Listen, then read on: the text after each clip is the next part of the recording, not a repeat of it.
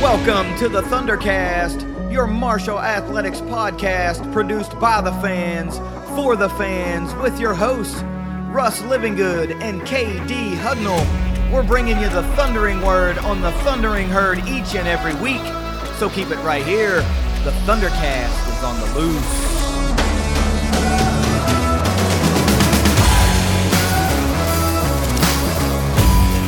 Thanks for downloading another episode of the Thundercast. Follow us on Twitter at Thundercast underscore pod. And please download, rate, review, and subscribe to the show on your favorite podcasting network. It has been a busy week in herd athletics as we draw ever closer to football season. We are fresh off of the heels of Sunbelt Media Days. We're going to talk about that. Uh, we're going to talk about some things we picked up uh, in in watching the videos and watching the live broadcasts. Russell's going to have five things that every herd fan needs to know this week in our featured story as the series of position group breakdowns continues. It's the defensive lines week. So before we get into all that, let's get a quick word from our sponsors, 304carwreck.com.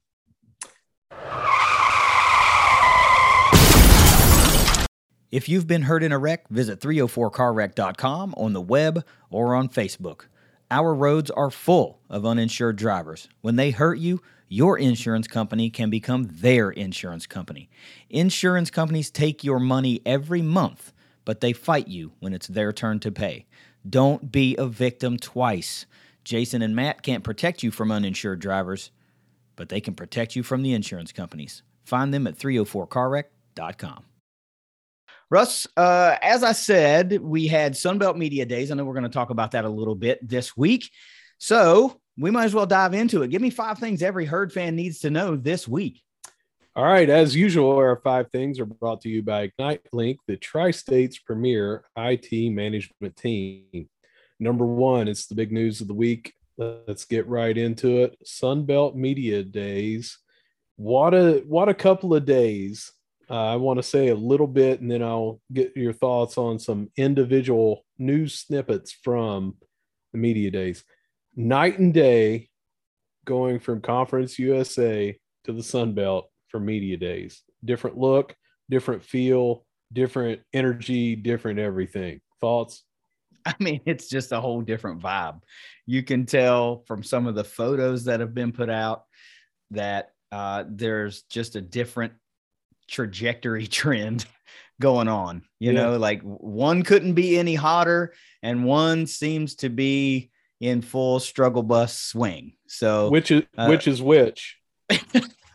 we ain't we ain't struggling. Let me put it that way. We ain't struggling. Yeah, some of the photos that were that were put out there were pretty telling, and I've heard some other side of that. Like, hey, th- these really aren't indicative of what it was like at Conference USA media days. And I, I, hate to kick them while they're down, but I don't care how you spin it. I mean, the commissioner gave her uh, at least a portion of her um, interview from like the concourse of a baseball stadium, just standing there, you know. And uh, we saw that uh, some team photos were in what you would assume is like a really small event room at hotels. There was a you know a backdrop and everything, but it looked really small. And I'd come to find out later, at least I've heard that each team was given their own individual little suite to kind of, you know, I don't know, keep keep things at a minimum, sizes to a minimum, but still, uh, the Sun Belt looked really, really good. I first mean, it class. was really well done. Yeah, first class is the is about as as good as you can put it. So, uh, yeah, I think I think the Sun Belt's. I mean, we throw around that word "darling" a lot. ESPN's darlings. I think they are. I think they are right now. And and some of the other things that we're talking, getting ready to talk about, I think are going to drive that point home a little bit. So, where are we starting with this media day rundown? Well, so we're talking about the Sun Belt and how this trajectory they're on. Uh, in my opinion, Keith Gill, commissioner, plays a big part in that he led off uh, with his state of the conference, but the day before, they announced that he got extended uh, through 2030. Yeah, I mean, it, it, well, um, geez, he's made like good decision at, at, or like better decisions after good decisions and great decisions after better decisions. He's just making all the right moves. And for, you know, there are some fans of other conference mates of ours that like give the eye roll, like, oh, great, more of this. And I'm like, man, you guys don't know what you got here. Like, this is a this is a forward thinking, like progressive conference that sees where you need to be. And I think even from a nationwide standpoint, there are a number of fan bases that are like, look at the Sun Belt doing this regional rivalry thing, and look at the Sun Belt making their games travelable for all of their fans. And like, this is what we love. That's why it worked for a hundred freaking years. I mean, yeah. that's what people want. They want to be in close proximity with other schools that they can develop history with and travel to and make it more about the fan. I mean, it, just for whatever your thoughts on it are, like big money came in and ruined a lot of what was good about co- college football. And we are saving a lot of that. We're bringing it back and for, for our fan bases. And I could not be happier. Yeah. And you talked about travel. One of the uh, teams, the coach said that his out of conference, I mean, in conference away game travel was a thousand miles on average in Conference USA, and it's down to 500 on average this first year in the Sun Belt.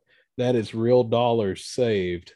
That is less time on the road, in the air, whatever, uh, for your student athletes. It's it's just so much better. And when you think about that too, I mean, we're thinking about budgets and time for that.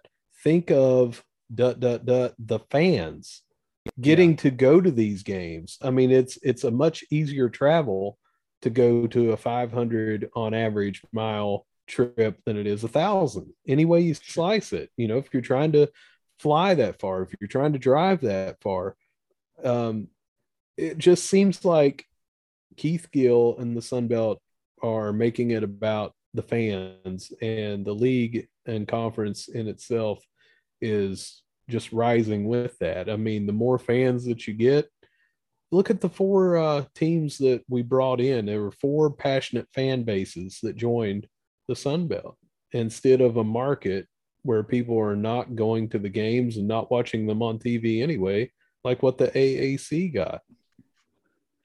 And to go along with that, we're hearing reports of multiple teams setting season ticket sales records this year. Yeah.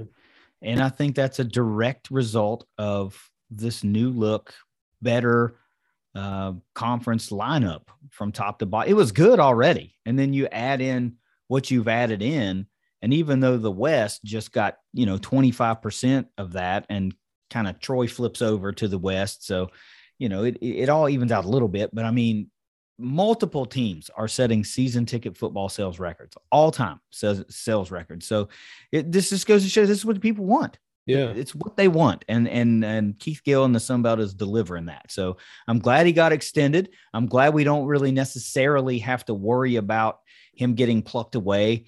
Um, I think he he I don't know got, got on the right side of the right folks when he wasn't sitting there posturing saying no no we're the power six. Whereas right. you know the the americans commissioner Aresco he was trying to play that game and now his best teams are leaving for the big 12 and now you're left with replacing cincinnati with charlotte. You know yeah. i mean it is it's just not it's just apples and oranges at this point. Could charlotte become a real power? Yeah they got nice location and good recruiting and they could evolve into something big. But currently you've what you really have is your two marquee teams, I guess, remaining after the big shakeup, which would be like Memphis and I don't know, somebody else maybe that are like, okay, we want to go somewhere else. We're not digging this new lineup. And, you know, that may happen, but I also may win the mega millions, you know, so uh, it's about the same odds. All right. The second deal we talked about, uh, this is still on uh, media days, but we talked about Keith Gill and we talked about four teams coming in and everything. Well, what happens to the TV deal? There was some news on that. Uh, big expansion on that. A uh, little bit of details was they were going to increase the linear programs. Uh, we're talking about ESPNU, ESPN News, ESPN three, ESPN Plus, uh, CBS, all, all or I'm sorry, ABC, all of that uh, as a uh, different linear channels, I heard 6,000 plus additional uh, Olympic sports type deals that will be shown. Uh, and also the the rumor is that each team was getting at 10 teams a payout of X. Well, it is now expanded to the point where all 14 teams will get what the 10 teams per team were getting. So adding the four is not making the pot slices of the pie go down. So all in all, that's a big win. I heard similar. And of course, you've got to take into account that the Sun Belt will be sponsoring men's soccer. So a big chunk of those games, a big chunk of the increase of those games that are showing across their networks and streaming platforms are the adoption of men's soccer. They weren't there, now they're going to be there, and that's a lot of games. But it also means a lot more Sunbelt baseball, a lot more men's and women's basketball. You're probably going to be even seeing some volleyball games and things like that. So, I mean, not to mention, it's just going to be easier. So, the, you know, one of the things that people have seen around here that might be like putting a sour taste in their mouth is like, oh, great, ESPN is, you know, raising their fee 43%. I've seen that right? Well, guess what? Now, as a herd fan, you don't have to have eight streaming platforms to watch the herd play. So cancel all those and just save a little bit of money and pay a little bit more for ESPN, and you'll be able to find Marshall easier. So it's not really that big of a deal. Now, the other thing with the media contract is the expiration date on that doesn't change. So um, I, have seen, if I'm not mistaken, that it will expire one. It, it's either one year before the American or the American expires one year before the Sun Belt. I want to say that the Sun Belt expires one year before the Americans deal, uh, thus providing them with a little extra leverage. If the product on the field is really, really good, they could negotiate something much, much better. But anyway, you slice it, Marshall, as a herd fan, this department is going to be making more money than it was in Conference USA and by a factor much larger than two. You know what I mean? So this is, uh, by all accounts, a, a way better move for fans and financially. You're going to find the team better, easier you're going to be able to watch games more often, and the herd's going to be making more money. So, what else could you ask for? Yeah, uh, and as we already mentioned, you can travel to these away games a lot easier, and so can the athletic department. So their budget will not be as large of an expense.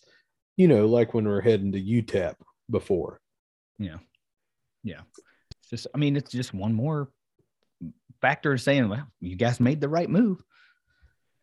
Also, of news from there, we are getting a sixth bowl game affiliation that has not been officially announced, but they just said that it would be quote unquote soon.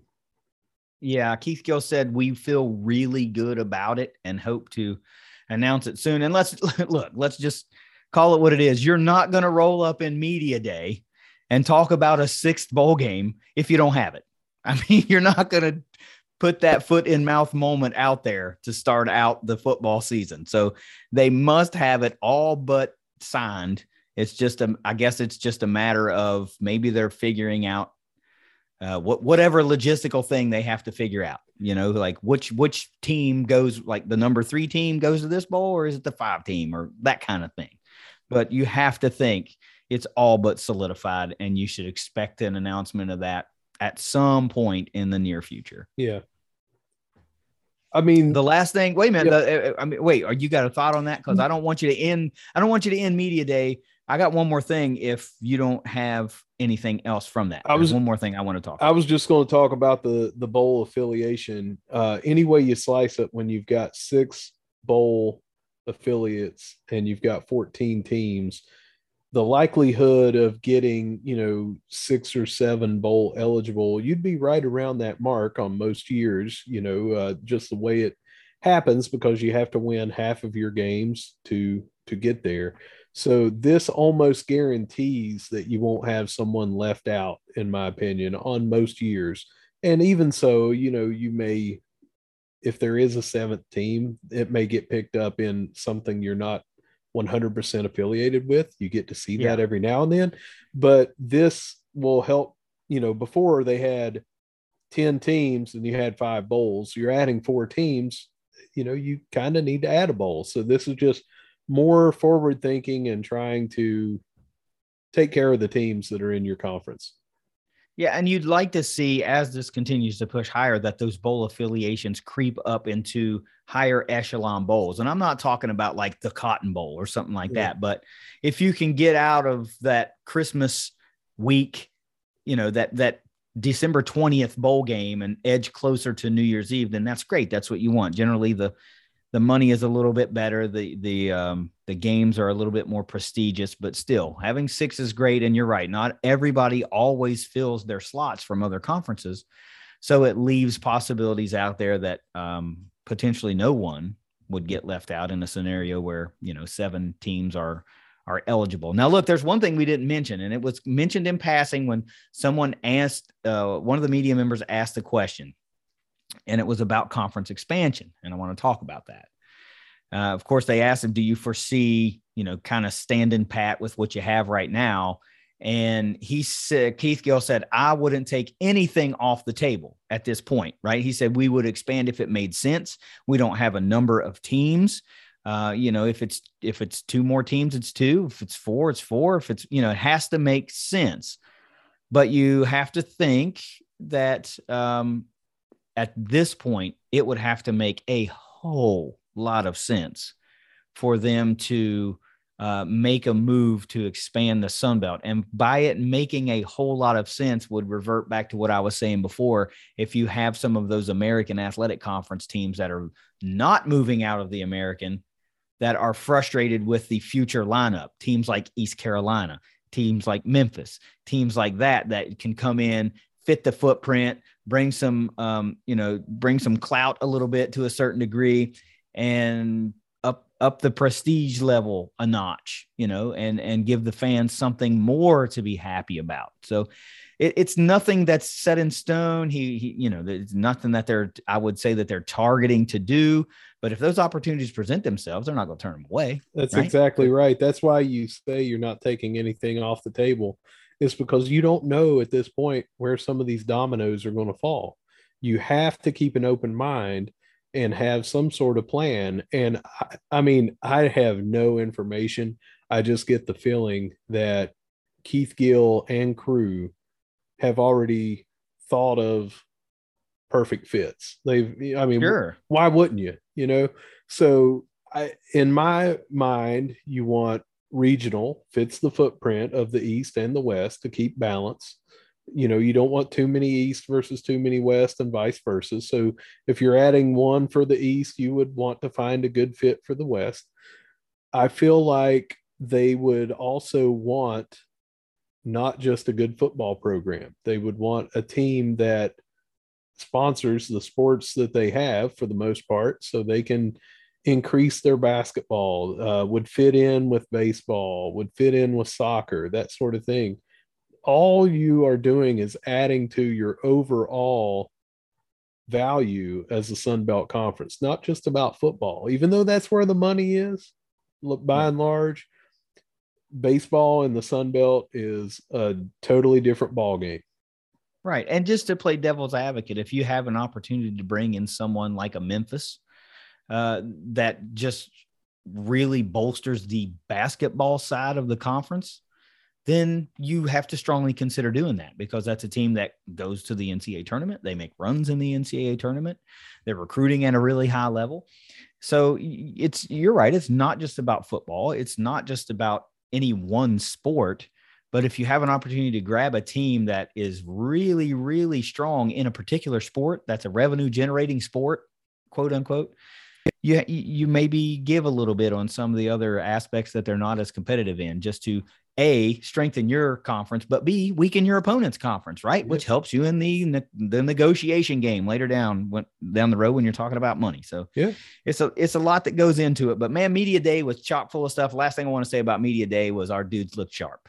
They uh, did. talked about they talked about the suit or we talked about the suits and you know we wanted to see some of that footage of them climbing off the plane walking through you know, and they they look sharp, man. They were ready to roll. Um, excellent interviews by Eli and and Rasheen. Um, I mean, uh, it was it was it was good. It you could tell it was a different uh, echelon of media day versus Conference USA, and I'm I'm here for it. Well, as I told you off the the air before we were going to do this, when I told you what our five things were, there was a lot where you could have picked five things from media day and talked Yeah. about it. So that took up a lot of time. These next four are going to be more of our quick hitters uh, for this, but we didn't want to have nine things every herd fan needs to know. so we decided to just do a little bit of expansion there and give give a lot of good talk about media days because it deserved it. I mean, honestly, we had five things from media day that every herd fan needed to know. we did. We did. so here are four more things that every herd fan needs to know this week, sponsored by Ignite. so number two is uh, Navy is no longer coming to Huntington in 2023 for football. Yeah, that's a bummer, uh, but it does give some context as to why one of those uh, non-needle moving games was added. You know, it was it was it Central was, uh, Connecticut State. yeah, eek. Uh, that I guess that means you know Marshall's kind of got to scramble and find a game or maybe get a home and home series. But you want to get a home game if you can. But if you can't, then at least you still have six on the schedule. Yeah. It doesn't make for a very exciting overall home slate in the out of conference, but you know uh, these things happen, and the game wasn't. I guess the game wasn't uh, officially canceled. It was, you know, said to postponed. But you know, we all know that that that could be indefinite. I mean, so y- until you get it back, you just you might as well just not count on it coming. But it, it could happen. Um, there have been some folks out there in the in the fan base that have been speculating and you know putting up lists of teams that have open dates in for 2023. But I mean, if you're Marshall, you you really want to try to get a home game, right? You you lost a game probably a lot of fans would have liked to have seen uh, an American Conference team at home in Huntington, one that you just beat the brakes off of a couple of years ago last year. So it would have been nice to have a winnable um, peer, quote unquote, peer conference out of conference game at home. So I don't know what your options there. You definitely don't want another FCS team, uh, but you got to do something. You got to have a game no matter what. Well, so here's my thoughts on this. And yeah, Central Connecticut State, even when they made it, I was still saying, well, it gives us a seventh home game, which Yeah. was the news that we had at the time. No, I don't think anyone is looking forward to that game, but I'll tell you, I look forward, not to sound like a homer, I look forward to any home game because I get to go watch them in person. I don't have to worry about TV. I get to watch them in person. I get to tailgate. I get to sit around, talk to friends that I only get to see around that time. Uh, to me, it's always great when you have a home game. What we still have is Virginia Tech coming here in 2023. So it's still not that bad. You know, at least it's not another, you know, small market, you know, won't have any fans coming other game that you would have. So, and we are going to East Carolina next year for uh, another. So the out of conference as a whole doesn't look that bad with Virginia Tech and East Carolina, you know, because East Carolina, we always have that uh, intertwined relationship with them. Uh, fans kind of love coming here. We love going there, that sort of thing. But we have now a couple of different opportunities. We can get another home game or an away game for money. Away game for money, if it's a big time deal, uh, you know, going to play an SEC team, a Big Ten team, or something like that, and it's a money grab, I would be all for that. You know, I would rather have seven home games, but if it means bringing in a lot of revenue and this is the opportunity to do so, I'm all for that so we we don't really have to i know the teams are limited because it's you know right at a year away from the game that we're playing but there are other teams in the same boat that we're in. We just need to back up schedule them and go where it, it may. Hopefully it, it ends up where we bring a marquee team in here for next year even if we have to do two games somewhere else in the future a two for one where we go there twice to come here. Ideally, it would be a one for one, but you got to take what's available. And you can't just say, hey, Alabama, why don't you come to Marshall? You know, that's not going to happen. So you got to have teams that are uh, available on the schedule for that specific week or the uh, bye week that you did have scheduled already. And then you have to have them willing to come here. We may have to take a pay game away, but it is what it is at this point. We still have six home games. Yeah, I'm, I'm I'm with you too. I always go to watch the herd play, not who's on the schedule, but there are some fans that just won't turn out for a Central Connecticut state right? They just like, yeah. Ah, I'm paying, paying for that. So you want to have an, a, a, decent opponent, one that at least somebody was like, oh yeah, I'd come out and watch Navy. Sure. You know, I, I, I served in the Navy. I want to go, I'd go watch the herd in Navy. You know what I mean? It's that type of thing. And we know Virginia Tech will travel. Yeah. They traveled the last time they came here. Yep. So that's the other part of it. You want a team that will come in there and bring a thousand fans or 2000 fans and fill the restaurants up and the hotels and all that kind of stuff. Exactly. So you know, there's probably not. I don't know. There, there, there may be some smaller schools that would do that, but they would have to be very close. We'll, we'll get a little bit of taste of that this year. Norfolk State's coming. That's relatively close. Or FCS program. We'll see how many fans they bring. Uh, but if you're gonna if you're gonna go to a one and done, I can't say I would hate it because you would still have six home games. But maybe um, Christian Spears and uh, the team can put together like, all right, we'll come to your house for a one and done, but we'd like to get a home and home basketball series out of it. You yeah. know, get get something, something. Yeah. So you know that's why these guys do what they do. These guys and gals are professionals in this in this arena. We as fans just get to sit around and speculate, but it's uh it's un, it's unfortunate. That's all I'm saying. It's unfortunate that Navy is uh trying to move the game or is moving the game. We may or may not ever see it on the schedule, but hopefully uh, they can pull a little bit of a rabbit out of a hat and maybe come out with a home and home series that really makes a lot of sense. I mean, what if you could get somebody like a Vanderbilt on this on the schedule? I'm just tossing them out there. I don't even know if they're available. Yeah. I'm just saying. What if you could get a team like that, and all of a sudden you're at home and home from Nashville to Huntington, and it's a winnable series against an SEC opponent, right? Yeah, that great. would be great. It would be great. So it's a, it just sucks that Navy's no longer on the schedule, but hey, I got faith in our guys. Let's see what happens. Last deal about that for anyone that doesn't know, Navy is traveling to Ireland playing uh, Notre Dame in what is called week zero.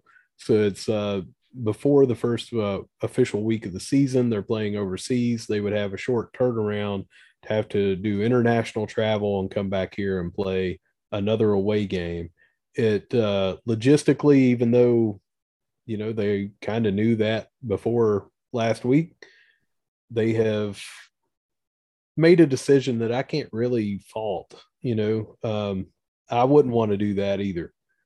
Well, I wouldn't want to do it either, but I'm going to chalk that up to the not my fault category. Well, you, you, yeah. like you just said, they knew before last week that that was going to happen, you know? So, I mean, the opportunity to play Notre Dame in Ireland is far more prestigious than coming to Huntington. I'm sure they're, Marshall. I'm sure they're getting paid a lot healthier. And I'm sure they're getting paid a heck of a lot of money to do that. Yeah. But I get it. I get it. It just sucks if you're a herd fan. I also don't think Navy's going to run out of money. Uh, but anyway.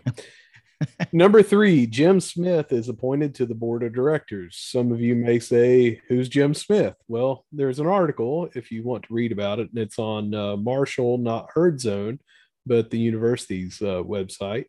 And uh, Jim Smith used to play college football here, and then he went on to be um, in the media in the Charleston area. They got bought out by a media company named Thomson that eventually got uh, purchased by the huge international Reuters uh, media conglomerate, and he was the CEO there for a little while.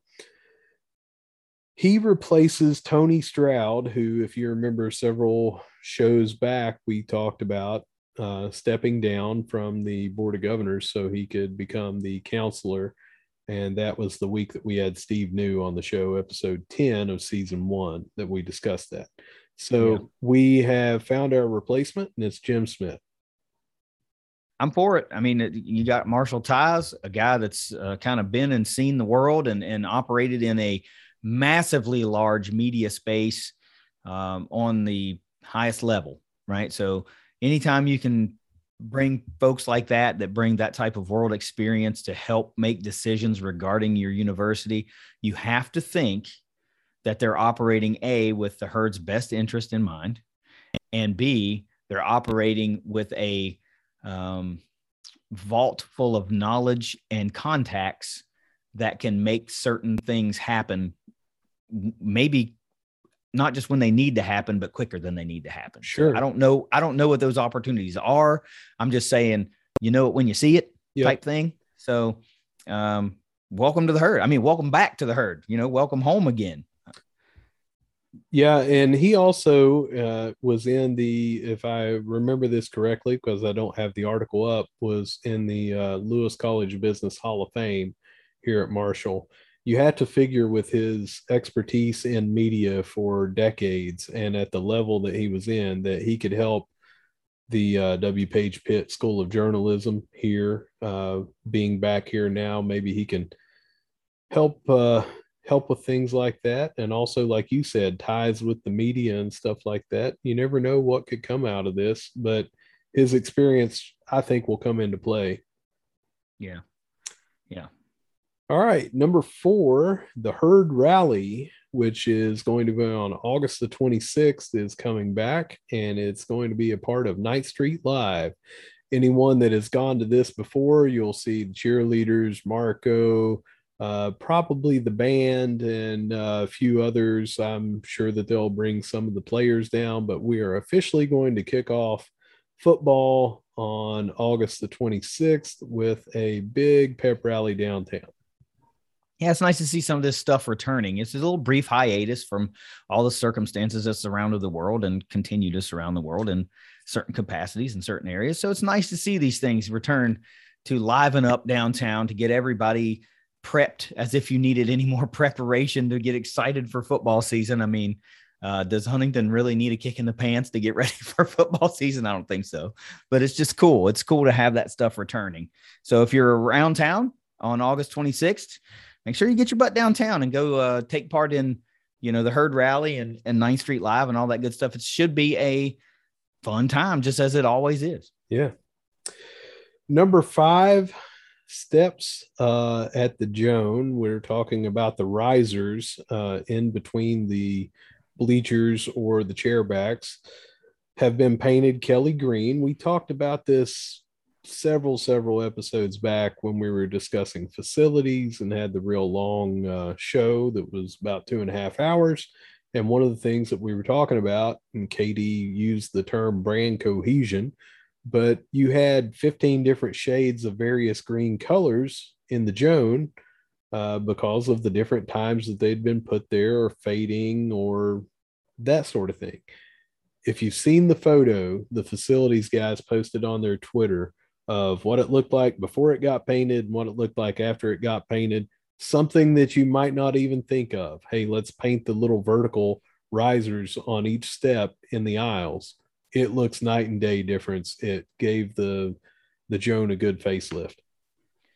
Yeah, and, and you said it. The term I use, brand cohesion, and that's that's very much a a, a movement with this administration, and it's needed, right? I mean, it, it gets tired seeing a million different shades of green all around. It's it's nice to see things come together, be more cohesive, and look the part, right? We're trying to be um, a, a level above where we were. And that's the devil's always in the details. And, and most folks might not pay attention to that, but I'm one of those folks that do, particularly the fact that I can't go to games all the time. And that's the kind of stuff I see on TV when they do crowd shots. That's what you're seeing, the riser part of steps. So it's just nice when they do a crowd shot that you can see everything kind of that Kelly green the way it ought to be uh, looks a little cleaner, a little bit more vibrant, pops a little bit more. It's just great. So the continued effort to draw the br- the brand in tighter, better, cleaner, sharper. I'm all for it. Let's take it a step further. but uh, I want to tell everybody uh, as an update what else they are going to see before football season there at the Joan. The wraps, the field wraps on the outside are all going to be replaced.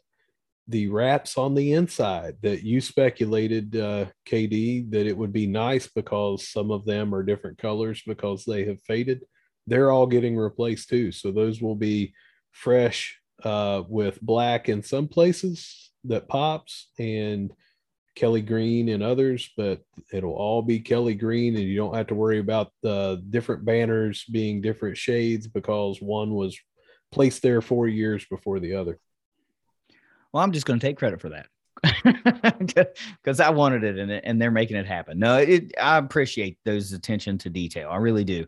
And I guess, you know, something that just came into my mind that we should talk about here is, you know, uh, my cousin called, remember? And yep. he told me that he received a phone call from the ticket office asking him to uh, choose new seats from the end zone, the upper end zone. And they gave him some sections that he could choose. So those phone calls are going out. That communication is being made throughout the fan base which leads me to speculate. Russ, do you have a hat I can borrow? Yeah, use my speculation hat here and throw it on.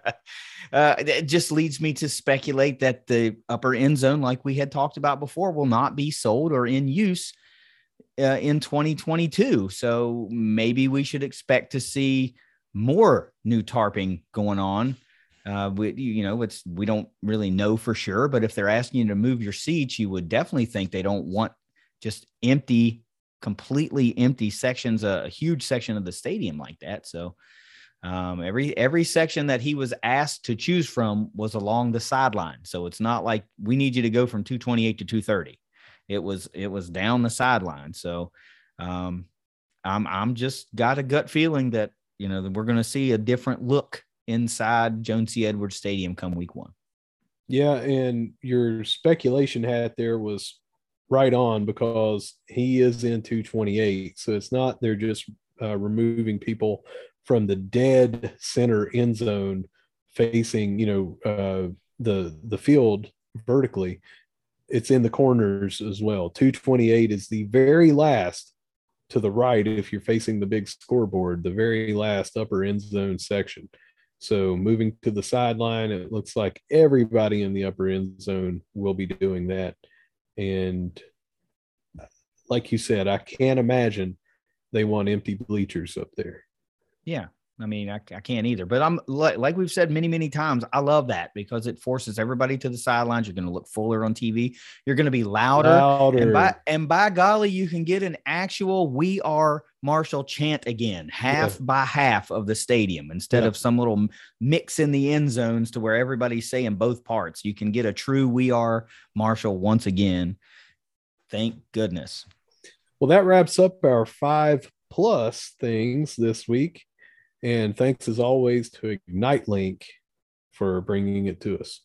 Yeah, this is the first time in a couple of weeks we haven't had some kind of academic award that we led the show off with, but I guess all those are out. You know, we're we're we've reached the end of the line for academic awards for the uh, past ac- academic year, and now it's full on sports news for a little bit. But look, it's time for the featured story of the week, which is, of course, the series of position group breakdowns is continuing. And this week, it's the defensive line. In a couple of episodes past, we've broken down, you know, units by position uh, as far as like we did defensive backs and we talked about corners and safeties. Well, it just becomes a little bit harder to do that with the defensive line. We know some guys are true edge rushers and other guys are true defensive linemen, but it's just easier to talk about this as a defensive line unit. So if you're familiar with the herd in your head as we talk about guys, you're going to know, oh yeah, okay, he's a defensive end, that guy's a defensive tackle, but really it's just easier to talk to him talk about the unit as a whole like this. So that's what we'll do. We'll, we'll talk about some starters. We'll break them down by defensive end and defensive tackle, but contributors and instant impact freshmen, that'll kind of be lumped in all together. But look, defensive line, this is probably the position group that I am most hype about. I think Same. they have the opportunity to be ridiculously special in 2022. Uh, and Phil still feels the same way, tied first, tied for first in the Sun Belt with Troy and South Alabama at the defensive line unit, and ranked number 43 nationally. Phil's got a lot of love for the Herd defensive line, and for good reason. Coached by Herd all timer Ralph Street, Mac era great. I mean, Ralph has done nothing but kill it since he's been in Huntington, and he was killing it long before that too. Uh, but he comes he's he comes to Huntington a couple years ago as a part of Charles Huff's uh, first coaching staff, and he's just become a recruiting machine. I mean, these guys uh, are operating at a high level during game days. It, it, Ralph has just turned into be a massively great hire. And honestly, it was one that I was a little concerned because we had great defensive line coach, JC Price. I mean, Jiminy Christmas. Some folks were even calling for him to be head coach at the time. You know, when once uh, it was known that Holliday was leaving, and and uh, it's nice that that Ralph has come in here and and brought a little bit of herd flavor to the herd defensive line, and we really haven't seen a drop off uh, from the from the defensive line play. Returning players from 2021, Russ, by my count, currently, according to the herd zone roster, looks like 12 returning defensive linemen from 2021, and that is a metric buttload uh, across the defensive line. 2022 recruits, there were just two, and portal entries, uh, incoming entries. There were three, but currently on the roster, only two. Uh, Anthony Watts from Purdue and Isaiah Gibson from the University of Kentucky. Uh, departing from the 2021 roster by way of transfer or uh, eligibility exhaustion or what other reason, there were a handful. Jamari Edwards transfers over to James Madison. TJ Johnson uh, has departed. Shane Simmons, Eric McDuffie, Darren Deer, Darian Deeringer, Rodney Croom, and LaDainian Smith. So, fair amount of turnover. Some uh, really big contributors are departing either by transfer or eligibility exhaustion. So, a little bit of a mixed bag, but I think we've come out uh, as a stronger unit overall based on who remained and who we brought in. Let's talk about some projected starters, Russ, and let's go across the line defensive end, defensive tackle, defensive tackle, and then defensive end. These are my guesses, and I'm speculating, but I feel really good about what I'm about to say. Uh, defensive end, Kobe Cumberlander, six foot three, 227 pound redshirt senior, all conference USA honorable mention in 2021. 41 total tackles, 18 of those solo, eight and a half tackles for loss, four and a half sacks, ranked number two on the team, and 11 quarterback hurries, ranked number two on the team as well in 13 games. He's a real Iron Man across the defensive line, and boy, does he play with a lot of emotion. And if you were if you were confused about that, go back and watch that bowl game a little bit and after the hit. Fast, yeah, fast forward to that cheap shot on Willie Willie Johnson and and and tell me it uh, you wanted to line up across from Kobe Cumberlander on the next play because I sure as hell wouldn't have. Uh, defensive tackle. Okay, speculation had again. I'm I'm actually going to pick uh, both transfers in to start at defensive tackle positions, and this is nothing, nothing no slight against the guys that we have coming back, uh, but they they have the experience, they have the build, they have a lot of what you like, and I just think they're going to fit in there. Could be a quick rotation with a lot of guys returning. You know, just, just a little speculation here. Uh, defensive tackle Anthony Watts comes over from Purdue, six foot four, 294 pounder. I couldn't find any stats for him on the 2021 Purdue roster, but he had some on the 2020 Purdue roster. So I don't know exactly what was up with that. If that was like a full on like redshirt year or whatever was going on, I don't know. But he's a graduate transfer, of course. So this is his one and done year for the herd. Uh, but I like the build. Phil, I, I, I, forgot to write the number down. He actually ranked on uh, Phil Steele's like top 95 or 94 draft eligible defensive lineman.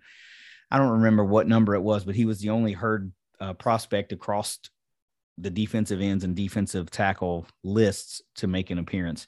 Defensive tackle Isaiah Gibson, six foot three, 310 pound redshirt sophomore coming over from University of Kentucky. Uh, five tackles, one tackle for loss in just five games in 2021. We know how good that University of Kentucky defense was last year.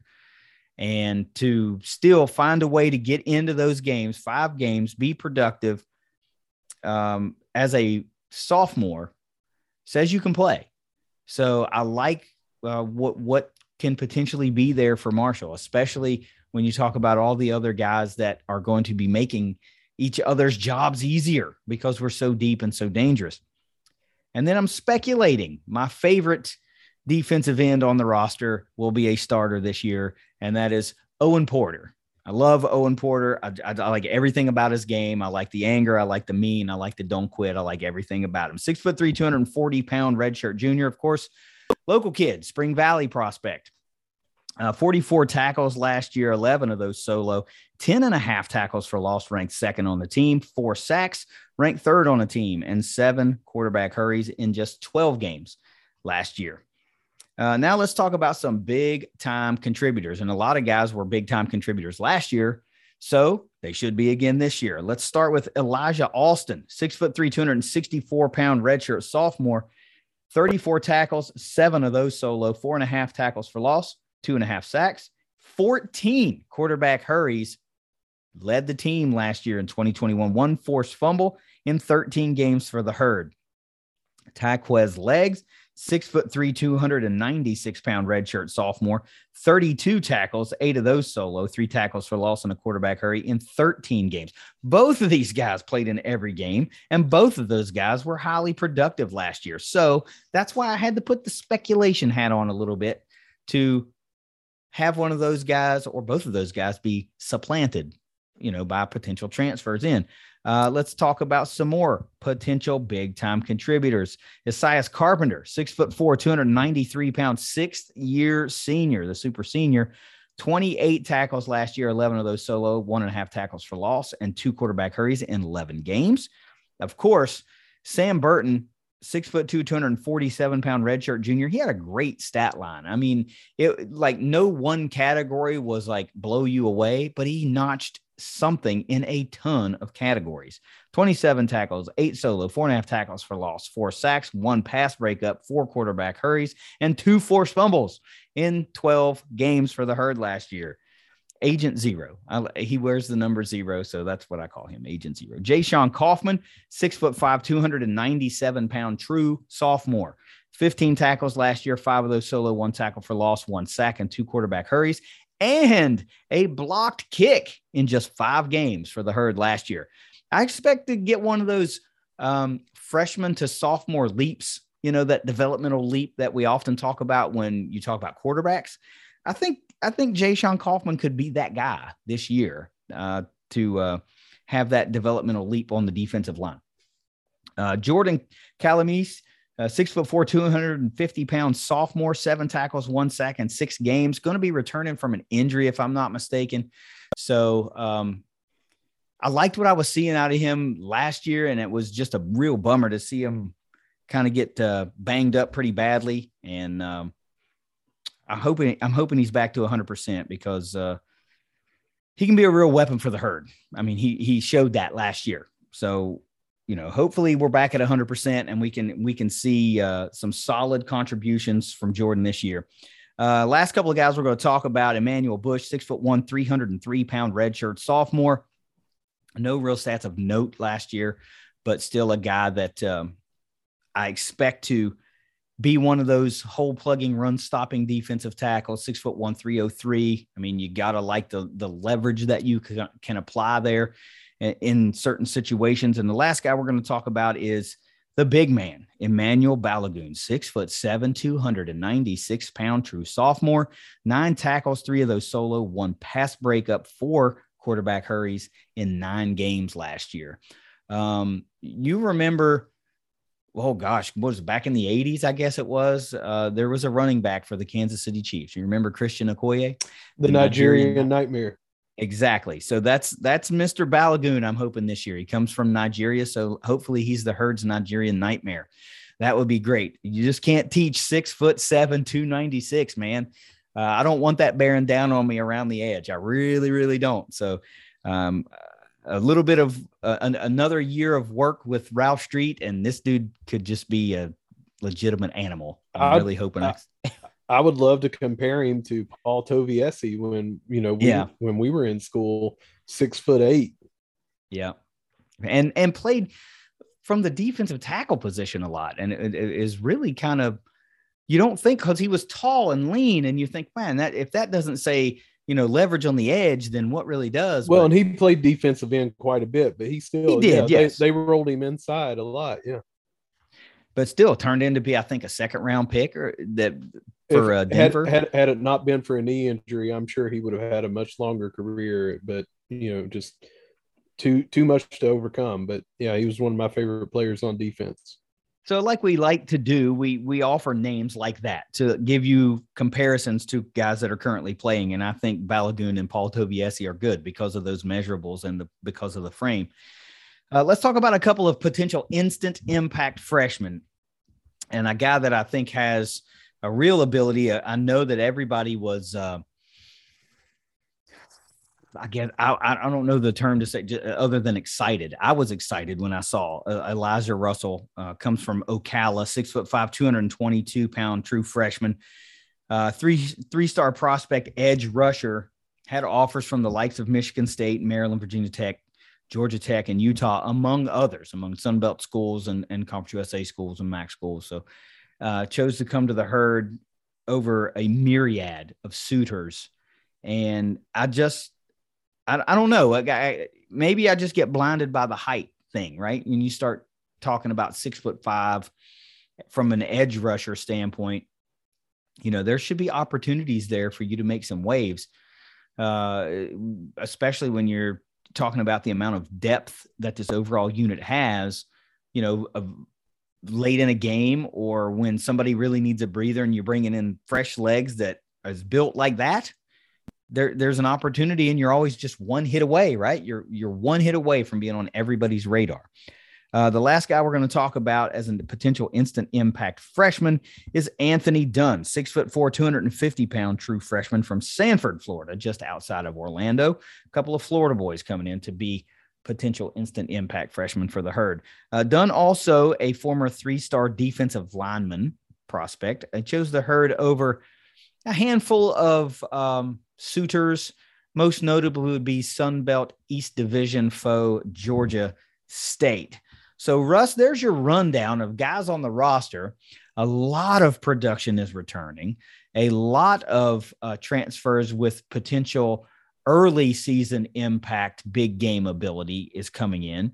We lost some playmakers, you know, namely Jamari Edwards, Rodney Croom, Shane Simmons. But I think, like I said in the lead in, the herd's coming out of this uh, cycle of recruiting slash transfer portal action better than when they went into it. So, that being said, let's talk strengths and weaknesses. Give me your first uh, strength that you have for this unit. Well, first, let me give a weakness for me on this because I want to show you something that the people at home cannot see, and you can't see that either. But I can't see it. Either. Your uh, your note to me says July 31st, which was yesterday when we couldn't do it. OL breakdown, offensive line breakdown. Oh, August 7th is sorry. defensive line breakdown. So I did a lot of prep for the offensive line.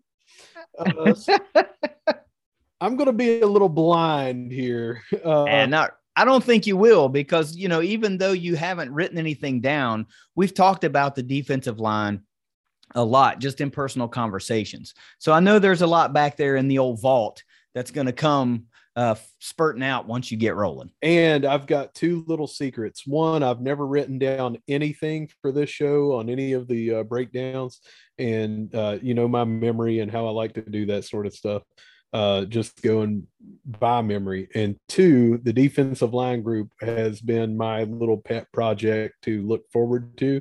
So even though I didn't do any prep on this, uh, I should be okay. So yeah, you should be fine. Let me go with um, strength number one size. The guys that were brought in six foot four, six foot three, right around 300 pounds, talking about the interior linemen in Watts and uh, Gibson. Just the size upgrade that these guys bring. We've talked about it until I'm blue in the face about Huff wanting to bring in a certain size player at each position. Defensive line, there's no more uh, of what we had done in the recent past of taking edge rushers and putting them inside and putting outside linebackers as your defensive ends. No, we are not going to be giving up runs up the middle because we have two big guys right there for run stopping. So that is my number one strength. It's not just those two. We've got size across the board, but our size increased so much that that, that is my number one strength. Yeah, and I hate to uh, like bring this up in this capacity, but that seems to be a running weekly strength, and it's because it's a marked uh, area of emphasis, right? And we know that that that this entire coaching staff across just about every position group was trying to bring in not only a better skill set when you needed to, but also a bigger body with the same skill set. So they wanted to get bigger and better at the same time. And I agree with you, but my first and most glaring strength is the extreme depth that is going to be a, across this unit when you talk about returning 12 guys from the 2021 roster and two experienced portal entries that's 14 deep that have seen the field in meaningful action uh, across their careers or at least across at least one or two seasons. So the the ability to you know have some guys come off the field or get dinged up for a game or two and to really not fall off from a production standpoint or from a run stopping standpoint or from the ability to get to the quarterback standpoint is just almost scary and we've talked about a lot of positions where we felt really good. Most of those are on the defensive side of the ball. And I think it's hard for me to pick uh, the defensive line second to anybody else on, on the on the uh, defensive side of the ball, and that says a lot about everybody because I feel really good about the secondary. I feel really good about the lineup of linebackers, but I just feel so at ease with this defensive line and what they could potentially be. It's it's it's worrisome that I feel so good about. So your first strength, you said depth. My second strength is something that you could say was the exact same thing, but I am I had the word experience in my head. Mm-hmm. So uh, mainly from your two guys outside starters that should be on the ends again, Cumberlander and Porter extremely valuable last year in what they brought in tackles for loss, sacks, quarterback hurries, just putting pressure uh, on, you know, which is their job, getting into the backfield. And I think the experience level that as you were going over the returning guys that were impact players that that played, you know, production. They just all had it. So the experience, and again, we're bringing two guys from bigger schools uh, coming in, already big bodies. Uh, Watts himself, this is his sixth year, uh, or maybe not sixth. He's a graduate uh, transfer, yeah. um, but still, they bring a lot of experience with them. Uh, experience not just on that field, which I think is the most valuable, but experience as college athletes in strength programs, juggling classes and everything. I think that we have a very, very experienced overall crew here. Yeah, I would agree with that as well. Uh, my number two strength is the versatility of the unit, right? They have multiple speed rushers, multiple run stuffers, and a varying mix of and match of skill sets. So we could line up whatever type of defensive line we need to best match with whatever type of offense we're playing. Right? What if you if you're running into an air raid type offense? Well, I mean, yeah, you got to stop the run, but you really need somebody that can pass rush, yeah. right? So I like the ability that's there for the versatility. And you mentioned we were talking about Paul Toviessi a little bit ago, how he played both defensive end and defensive line, and that provides an extreme amount of versatility, right? And there's some guys here that I feel that can do that same thing based on what type of offense is being run. You know, we may not have to do that, but if we need to do that, I feel like we can do that. And how can that not be a strength to be able to match strength for strength and maybe be a little bit better than what your opponent can do anyway, even if it's not what you do. Yeah, I would definitely uh, uh, agree with what you said there on the versatility. Uh, I always feel like Owen Porter is versatile enough that he could shift back to linebacker as well. Uh, I know we're talking about defensive line, but I feel like he has that versatility to do that. Um, my final strength is the 1980s uh, wrestling nickname for a tag team that uh, this crew has been given by Coach Huff violent and disruptive.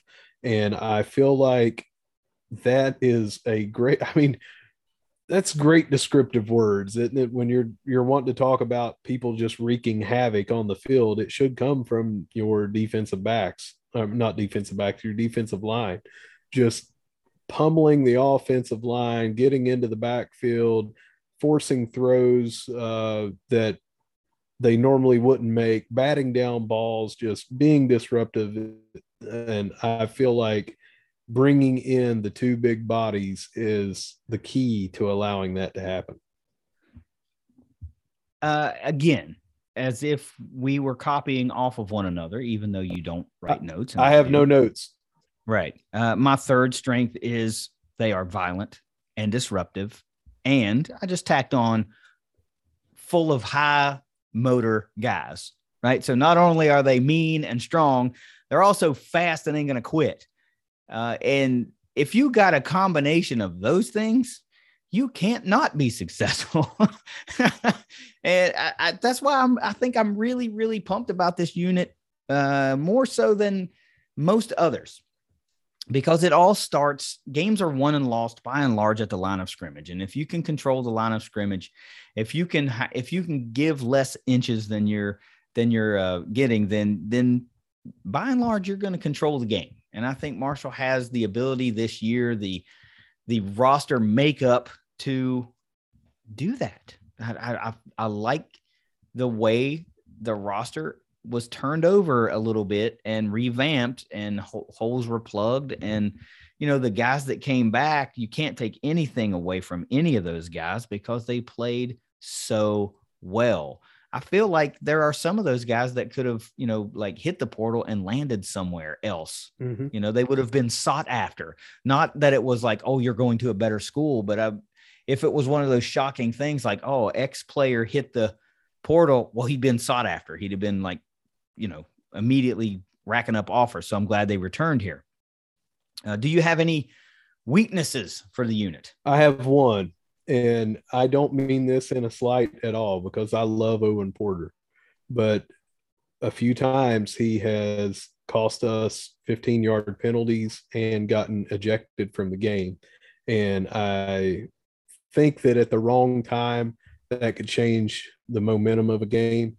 I just my my one weakness is the the passion that he has and the protection that he wants to give all of his teammates. He takes up for every single player on that team as he should, and you love to see that.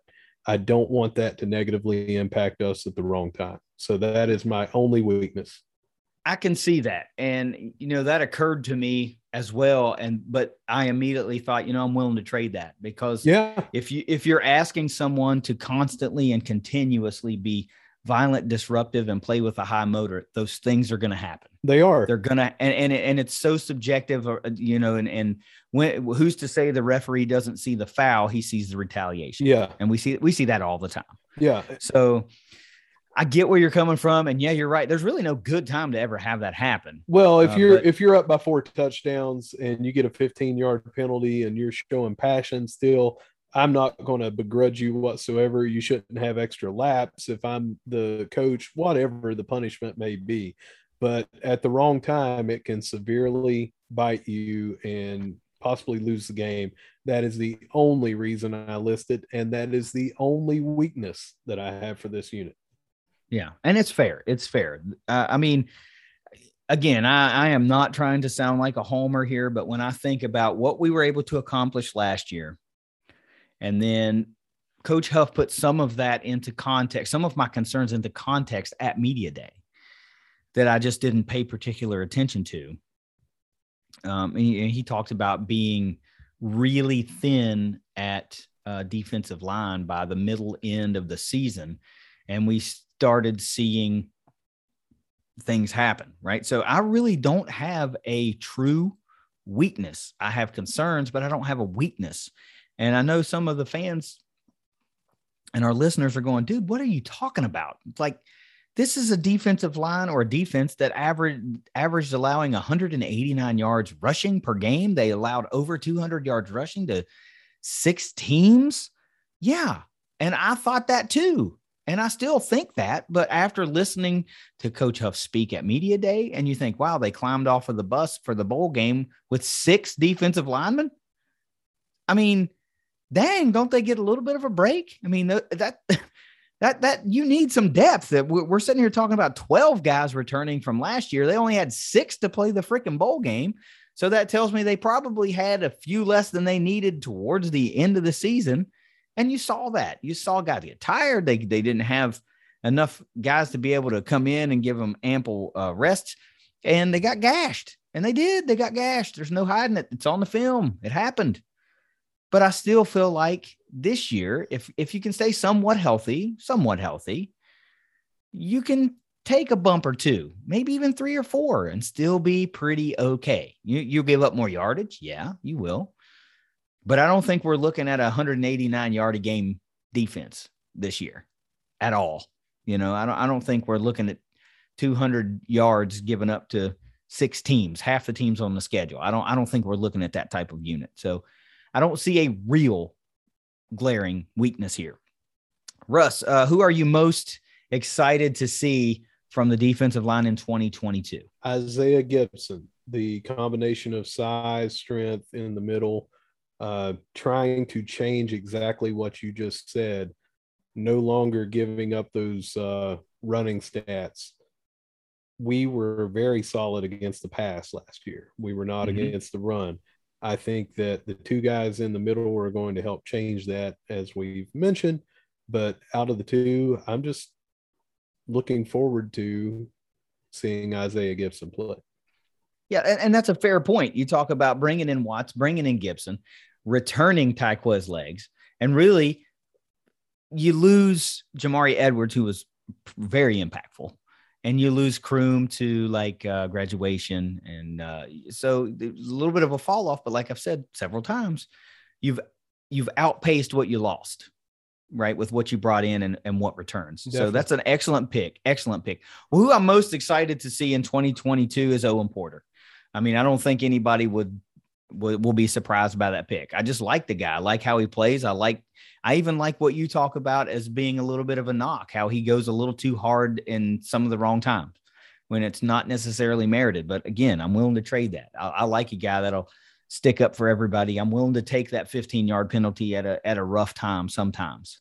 And no, I don't want to lose any games over it, but I'm willing to risk it. You know what I mean? I'm willing to risk it for him to give me 110% 99.9% of the time it goes right. That 0.01% of the time or that 0.1% of the time it goes wrong. I just kind of deal with it because I like seeing him, you know, pull out the six shooter and do the the celebration after a sack and put it back in the holster type thing. I, I, I just like the guy.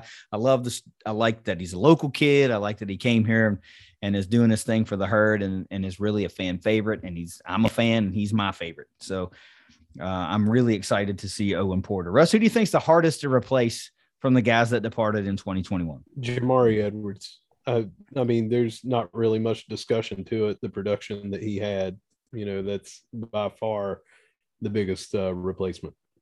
Yeah, I would have to agree. And, you know, the herd potentially will face him. He transferred to James Madison this year. So, if provided he's still on the roster, you would like to think that he would come in and start for James Madison as well. He was an all conference type performer for the herd last year, had a real breakout type year. I think he was my pick last year on my former show to be the breakout player from the defensive line. And I think he did that. So, yeah, he's my hardest to replace as well. Who is your breakout player for 2022? Isaiah Gibson. Um, just because he's new to the roster for us, you know, I, a lot of these I go back and forth if it would be an experienced guy uh, versus, you know, a young guy that's getting more playing time this year due to departures or just being more in the system. But Isaiah Gibson coming over again with his size, 6'3, 315 or 320, whatever he's at now. I, I feel like the game changing ability of helping stop the run is going to be the huge breakout. Yeah. Uh, and I have to agree. He was my pick as the uh, breakout player as well. You're talking about a, a redshirt sophomore who has a couple of seasons uh, facing SEC type defenses and being productive in those given in limited action, but still showing some production, showing some ability to make some plays.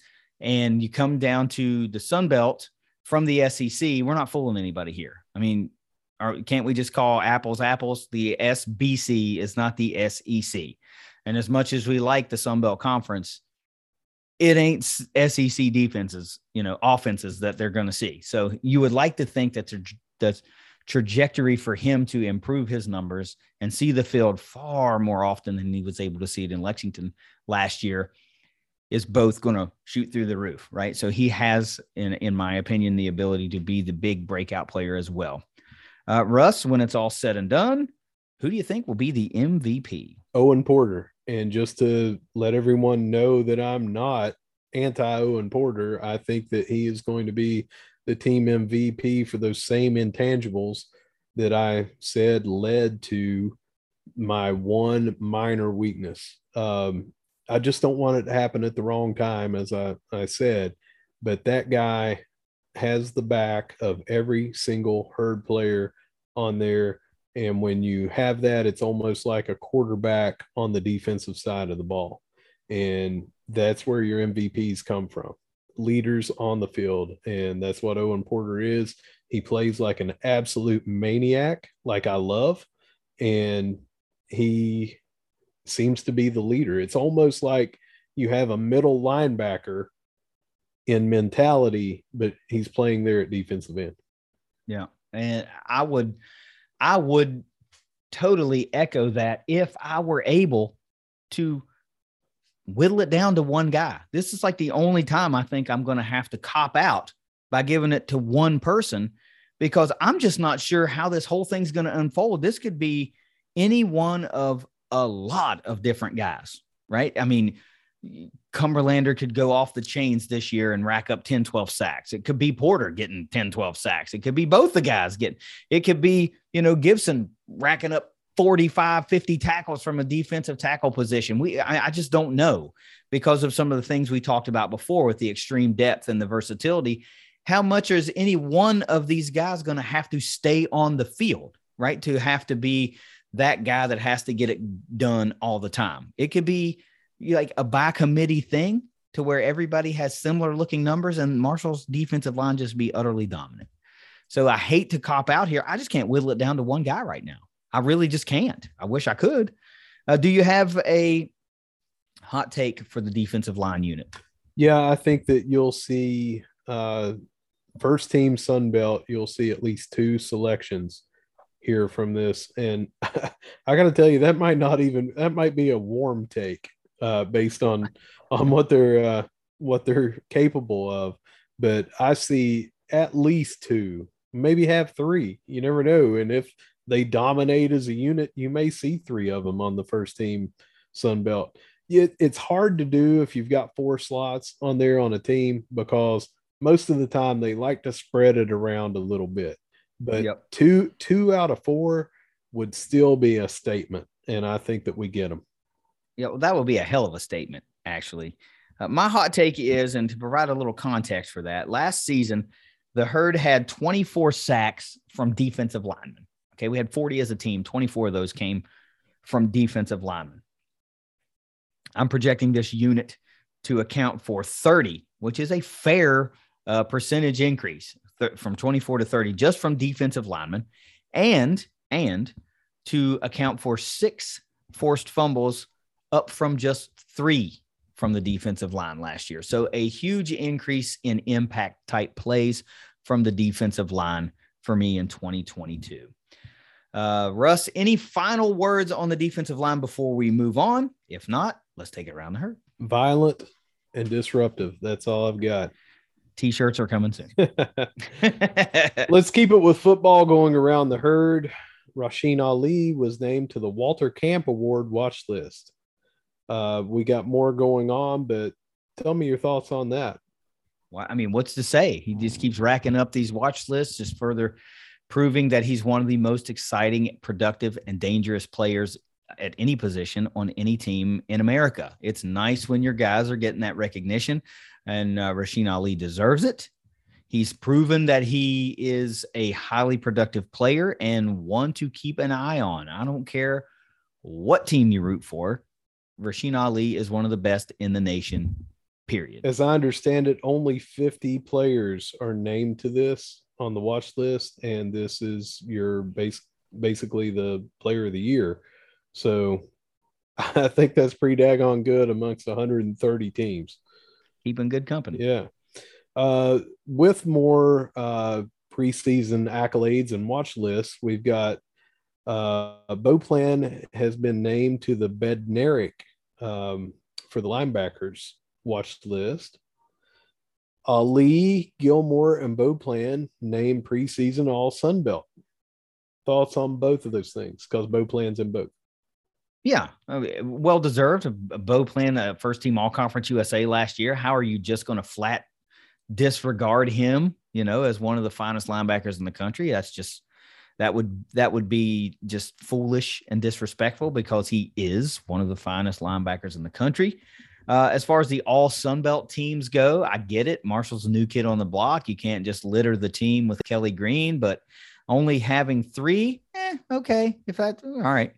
Preseason's preseason. That's Talk to right. me again at the end of the year. That's okay? right. That's, Let's blow those three out of the water and have five or six on there uh, yeah. at the end of the year. Yeah. All right. Uh, also, we got a commit from Louisville, Kentucky. Will be in the class of 2023.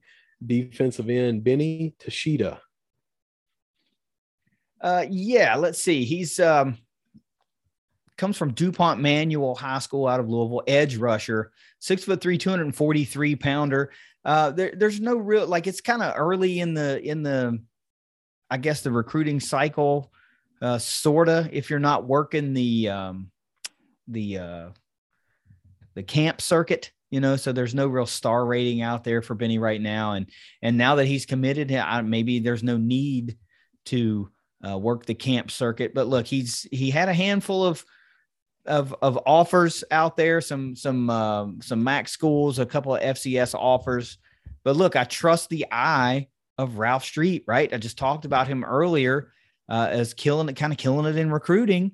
So if if Benny's fallen under the radar because he's not working the camps, that's a good get for the herd. Yeah. Uh, it, it's it, it, seems a very it's just the trend continues with this 2023 class, very defensive laden. Uh, not a whole lot of offensive weaponry being added at this point, but it's kind of nice to see us moving towards the defensive line if we're going to stay on the defensive trajectory in 2023. But you know, the class is not filling up. I mean, golly, we're still hearing about guys out of the portal that are committing to schools across the country. So recruiting is nowadays a 24 7, 365 day affair. So your class really doesn't seem like it's ever done until you start playing games. And even then, it's not really done. Uh, but I'm going to chalk this one up to uh, Benny falling under the radar because he's uh, he, he, didn't really work the camp circuit and and uh, hasn't you know got that rival star rating or that 24/7 sports star rating. And and oftentimes when guys don't hit those camps a lot of coaches don't you know don't see them. So this could be a great one a great get for the herd. I'm, I'm going to chalk it up to that because i trust the eyeball of, of ralph street and coach huff and everybody else that's out there hitting the state of kentucky recruiting final thoughts on uh, football for around the herd. The single game tickets went on sale today. Today as we're recording is monday august the 1st if you didn't get season tickets because you couldn't beat all of the games you didn't get the mini plan for the same reason get your single season uh, or single game tickets. They are on sale now now, that's not to say that you still can't call the ticket office and buy season tickets or buy mini plans. Sure, you just can. have the option of buying season a single game tickets now as well. Yep. All right, basketball news. We picked up a commit over there, Ryan Nutter, a guard out of Dublin, Ohio, for the class of 2023. 20, uh, yeah, I mean, it's still a little early for basketball for me. I'm still trying to get into football mode, but uh, it, there's not a whole lot of room for um, additions, right? The roster's kind of pretty much full ish. So it's going to take some movement for us to see new faces coming in. So nice to see that the uh, roster is continually getting solidified. Um, it seems like this uh, this guard from Dublin, Ohio, Ryan Nutter, fits very much, of course, in what you would expect a Dan D'Antoni guard to be, mm-hmm. a um, a um, a ball handler, long range shooter type guy. So why would you expect anything different? That's what we're going to run. That's what we're going to try to do. And until things, you know, go a different direction, you can you can expect insert former player guard name here type player to continue to come to Marshall. That's right. Practice reports from everything that I hear talks about Curfman just absolutely draining the threes, which you know we expected. That's why we brought him in.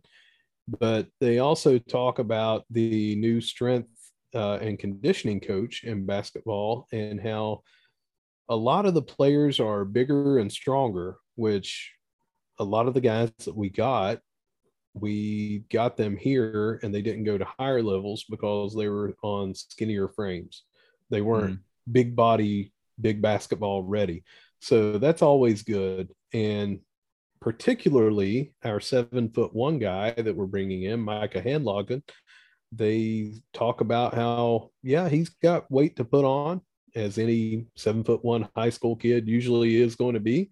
But he's bigger than what they expected and he's not like overly skinny. So it's good to see that we might have some size coming in for basketball uh, this year versus what we've seen in years past. Hopefully, we see some bigger, stronger bodies, means getting on the rebounds a little bit more, tougher defense, that sort of thing to go with what we hope to be a wide open offense. Yeah, we know what Marshall wants to be. They want to be that long range shooting team that moves the ball quickly and, and gashes to the lane and, and that kind of stuff. But on defense, they'd really been getting beaten up inside for a couple of years. They just didn't have those big bodied guys to, you know, solidify the interior of, of the lane and from a defensive standpoint. So you know you you would play these teams like Louisiana Tech that had Lofton and or you would play the Western Kentucky's when Charles Bassey was there and it was, it was they they would just get pushed around so to speak yeah. and they just weren't built for that type of player and for as much as you want uh, you know D'Antoni ball hillbilly ball and you enjoy watching it you still have to play defense you still have to rebound unless yeah. you're just sharp shooting the hell out of three pointers which you can't always do yeah, you uh, live so, and die by it. Yeah, you do, and you need that those one or two guys on the roster, three guys maybe, to get in there and do a little bit of the dirty work and you know uh, bang around and and and absorb some abuse and you know get those get those rebounds so you can give your guys second chances and third chances at times to you know get those extra possessions. So I'm glad to hear those things. You know, we'll we'll deep dive more into basketball as basketball season gets closer. Don't think we're just glossing over it, but we will we will talk more about that as the season draws ever closer. Over at men's soccer, it's August the 1st. It's the same deal with football.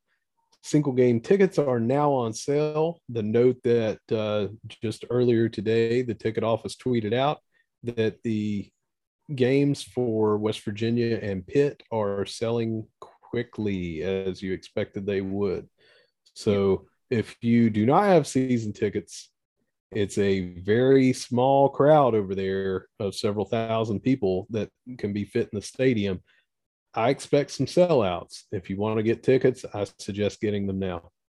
Yep, I would. You know, it's going to be a hot ticket. I mean, yeah. you know it is. So when Kentucky, you know, I don't know if Kentucky plays here or we play at Kentucky this year, but I mean, you think WVU is going to be bringing a lot of fans. Pitt will probably yeah. be bringing a lot of fans. So uh, these local games, I mean, we sell very well against the non-locals. You know, so just all Huntington uh, people basically at the match, we sell out some of those and come close to selling out some of these others when you're talking a big name opponent that is kind of regional that could be bringing fans you better be getting your tickets.